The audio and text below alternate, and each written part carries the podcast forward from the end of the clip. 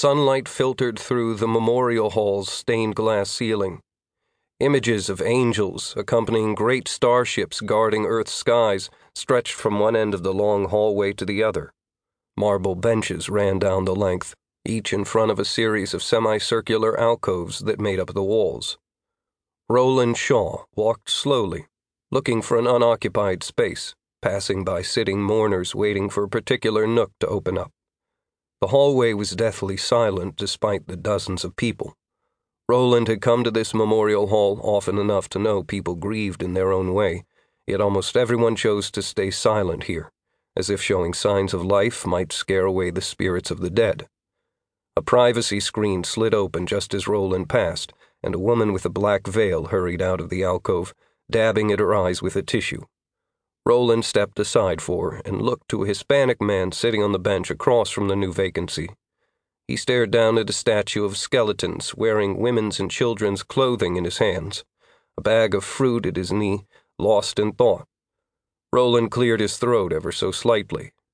The man gave him a nod and was half off his feet when he gave Roland the once over, noticing the jet black pants, ivory white button down shirt, and black coat over his arm. You start work soon? The man whispered. Yes, sir. Go. The dead will wait for us. The living have much to do. He settled back down and motioned Roland into the alcove. Roland mumbled a quick thanks and stepped over the threshold. The privacy screen swung out of the wall with a hiss and closed behind him. The alcove was a polished obsidian wall. Flowers, an open bottle of liquor, and a few small pictures lined the bottom of it. The noise canceling tech was so perfect, Roland couldn't even hear the air conditioner blowing chill air over him, or any other sound from the rest of the memorial hall. The designers meant for the place to be utterly private, and Roland felt a familiar swell of emotions in his chest. Who would you like to visit? A computer voice asked. Lieutenants Thomas and Catherine Shaw, Atlantic Union Space Navy. Remains unrecovered. There was a brief pause, then Roland's parents appeared within the obsidian wall. His mother's image was of her smiling and giving a brief wave, a video clip of her in a loop. His father was in uniform, stoic as ever. At 18, Roland was inching ever closer to his parents' age when they had died, both in their mid 20s. Details of their lives and service records scrolled up next to their faces. His mother's final entry showed she died on Luna when the invading Xaros smashed the moon's defenses. His father was lost to the void, reassigned at the last second to the Eighth Fleet before it went on a mission to deep space where it was lost with all hands. Hey, Mom, Dad. I just turned 18, so now I can do my term of public service. We're the Terran Union now. Colony fleets are leaving all the time. Really exciting stuff. I know, Mom, that you didn't want me to ever join up after Dad died, but it's the right thing to do. You both fought to keep Earth and me safe from the Xaros. Those things are gone forever, but there's still plenty bad guys out there.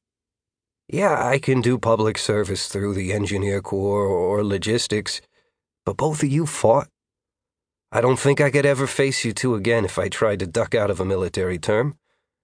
So that's my choice. I'm doing it to honor you both. Don't be mad. I'm busting tables for pocket money. He lifted up his coat draped arm slightly. Robots can do that a hell of a lot better, something my boss mentions constantly. I need some real skills, and a military stint opens up a lot more doors for me. See, Dad? I can be practical. They've built memorial halls in every city, and on every ship and every planet. That way I know you'll be with me and I'll be with you. Miss Gottfried at the orphanage was kind, but she was never either of you. Now I'm just rambling. I love you both.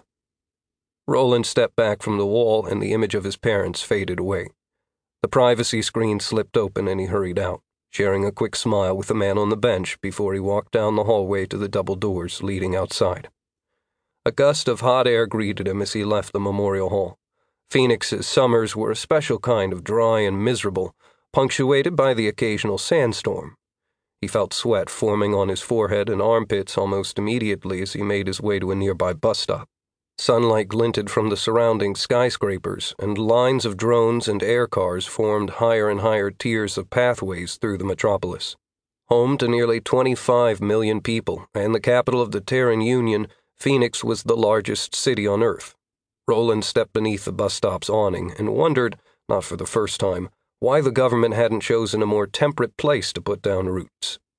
Roland's smartwatch vibrated with an incoming call. He swiped fingers over it, and the face of a doughy kid his same age and in the same black and white uniform came up. Oh, good. You're not dead. Yet, Jerry said. Roland spied the drapes behind Jerry. Why are you at work? Our shift isn't for another hour. Because Smith called us all in early, and I've been trying to get a hold of you forever. Some VIPs made last minute reservations, and he wants the place looking more immaculate than usual.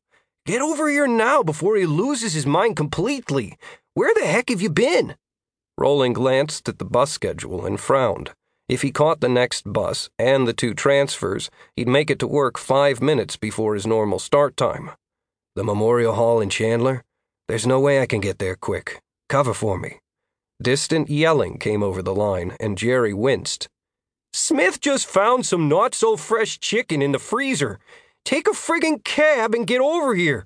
I just heard Smith say the bigwig is Colonel Hale, the friggin' hero of the Ember War, and Mr. Standish, the guy that owns like every liquor store in the solar system, Jerry said. Roland's head swayed back in surprise. It doesn't get any bigger than this. Get over here. Think of the tips.